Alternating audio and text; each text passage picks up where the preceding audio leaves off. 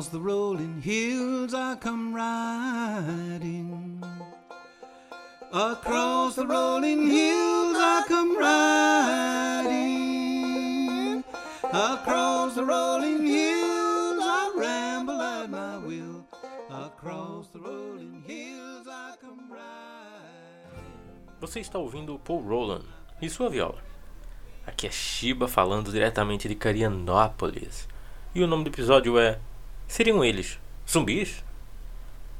Bem, já vou começar dizendo que o autor da série não poderia ter escolhido música melhor. O verso inicial da música fala: Do outro lado das colinas eu venho cavalgando. Eu canto uma canção de liberdade quando estou cavalgando. O que eu tiro dessa frase?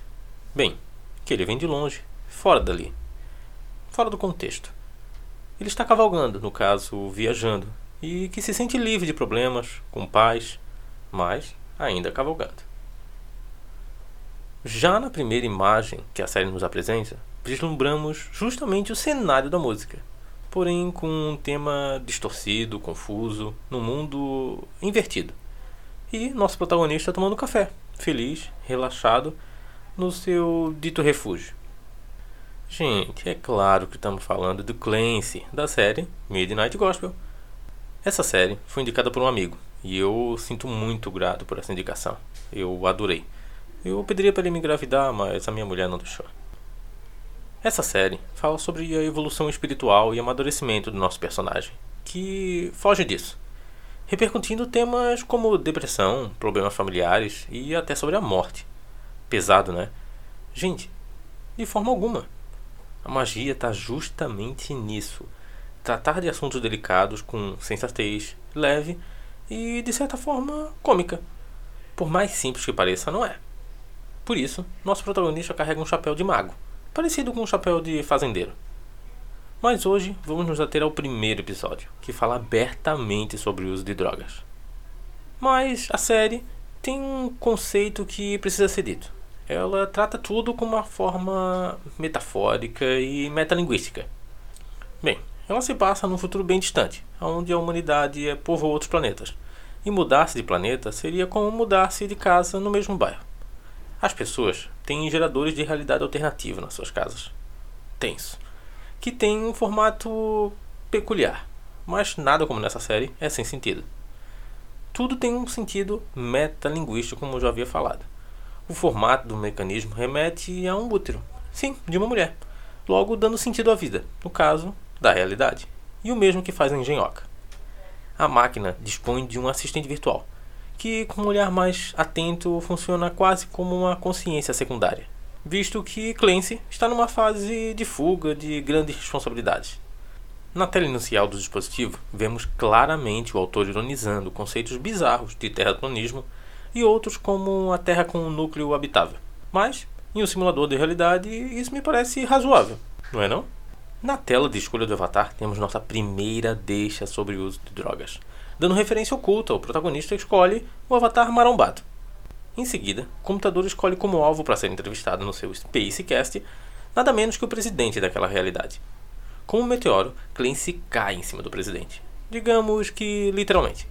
E ele pergunta: Posso entrevistar o meu Spacecast? O presidente diz: Hum.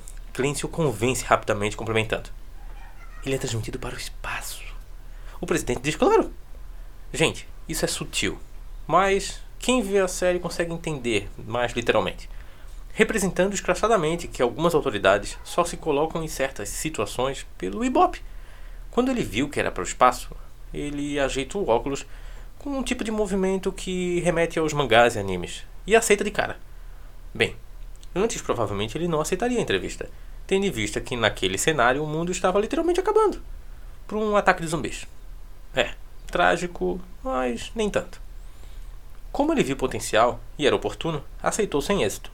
Porém, mesmo com a clara evidência no fim do mundo, haviam pessoas protestando na frente daquele governo pela liberação da maconha. Sério, a série fez isso. E o mais engraçado é que a série conseguiu, no meu ponto de vista, ser bem imparcial, abrindo minha mente para uma visão de um usuário recreativo a um usuário mais avançado, de um cara careta e do cara que não usa, mas respeita. Bem, É claro que, por mais cômico que seja o fato de haver protesto a favor da liberação de drogas em pleno apocalipse, não muda o fato de que isso acontece nos dias atuais. Sim, lógico que não nesse extremo. Mas se você parar para pensar, o apocalipse para alguém pode ser seu último dia de vida. E algumas pessoas estão lutando batalhas que não são tão importantes, até mesmo com a sua própria vida. Nesta analogia crua e direta, já podemos ver em que rumo a série vai tomar. Clancy, de cara, questiona o presidente sobre os protestos. Novamente, ele leva a mão aos óculos e desconversa. Diz que preferia falar sobre qualquer outra coisa, menos sobre aqueles cuzões. Ele reflete brevemente e não resiste, já que o final do mundo está batendo na sua porta. Ele explana abertamente sua opinião real sobre o uso de drogas e opioides. Aquelas pessoas vivem totalmente fora da realidade em que estão, vivendo numa bolha. E o engraçado é que os zumbis, naquele contraste no protesto, é, metaforicamente constroem um platô, onde os protestantes são usuários recreativos, ou até mesmo avançados, mas com condições financeiras melhores, ao ponto de poderem protestar. Os zumbis é, seriam como fosse a caspa baixa, que aqueles que roubam e matam pelo próprio uso. Bem, o presidente segue dizendo que não é a favor e nem contra, e relaciona isso com as drogas lícitas como remédios de controle emocional, ansiedade e depressão. E que tudo na verdade está relacionado às, ao cenário e à circunstância em que você as usa. Gente, vamos parar para pensar. Nunca vamos ouvir um presidente falar sobre isso abertamente. Mas é claro que ele tem toda a razão. Drogas lícitas ou ilícitas, remédios controlados ou não, são drogas. E dependendo da quantidade, frequência e principalmente as circunstâncias em que você as usa, pode mudar totalmente o rumo das coisas. Por exemplo, como a série se propõe a mostrar ao simples ato de dirigir. Se você tomar um diazepam, tranquilo. Mas se você misturar benzodiazepam com bebida, se transforma no famoso combo da morte, onde o usuário pode perder memória e esquecer quantos comprimidos tomou. Ou pior, ele pode ter uma alta dosagem e acaba morrendo. Cabe mencionar que a série ressalta que isso é muito mais frequente do que se pensa. E o cômico, para não dizer desastroso e trágico, eu tive uma experiência pessoal com isso. Ao escrever o roteiro desse podcast, tive um familiar que acabou cometendo um certo suicídio, com mistura de remédios controlados, bebida e drogas. Mas é assunto para outra história. Mas prosseguindo, Clancy acaba mostrando ao presidente que por mais que você tenha uma bad vibe, você ainda conseguiu ver o cume, o céu. Ele aceita até o ponto de vista e discorda, explicando que as pessoas escondem seus problemas nas drogas, e acabam tendo uma overdose. Já Clancy rebate novamente, dizendo que ao menos a maconha proporciona uma overdose diferente, cujo final não é a morte. Mas fica frustrado com a tréplica inesperada do presidente, que sabia que a overdose da maconha faz com que os usuários sejam tragados pelas suas angústias, fraquezas e receios que sentem, sendo recluso dos seus próprios sentimentos. Bem, tudo isso acontece numa fuga alucinante contra zumbis, onde o fundo é totalmente metalinguístico, podendo ser interpretado de diversas formas. Mas uma parte me chamou muita atenção. O presidente sofre diversas dificuldades por causa da sua altura, sempre precisando de ajuda de um terceiro, e já no final ele resolve pegar duas pernas, que estavam largadas, pernas de zumbis. Ele as usa para diminuir a necessidade de ter alguém para ajudá-lo. Para um olhar mais clínico, ele metaforicamente não andou com as próprias pernas, visto que estava concordando por gentileza no diálogo com Clancy, e acabou sendo mordido. Após isso, volta a refletir mais sobre experiências que Clancy teve, não podendo se adequar ao público geral, pois foi uma experiência pessoal. Bem, claramente caminhar com as próprias pernas é essencial. E quando ele não o fez, ele pagou com a própria vida, sendo mordido e condenado à morte. No final, após um trágico desfecho onde só a morte predomina, todos os personagens se sentem vivos, mais vivos do que nunca, mesmo estando mortos, sentindo-se vivos como zumbis, mas sem a vida. Não precisavam correr atrás de mais nada, ter medo de mais nada, afinal, acabou. Transformados em zumbis, eles cantam uma canção que fala uma triste verdade, encontrada em músicas, poemas e no rosto cansado de um idoso. E ela diz o seguinte: Nós nascemos, depois morremos. No meio do caminho, a maioria chora.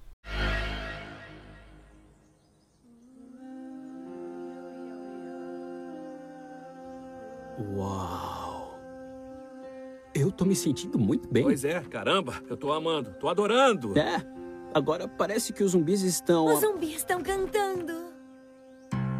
Nós nascemos, depois morremos. No meio tempo a maioria chora. A verdade eu já descobri. É muito bom ser. Agora sei que não é preciso nem entrar e nem sair. É simples assim. Devagar, não precisa correr. Qual o sentido de fugir se o amor espera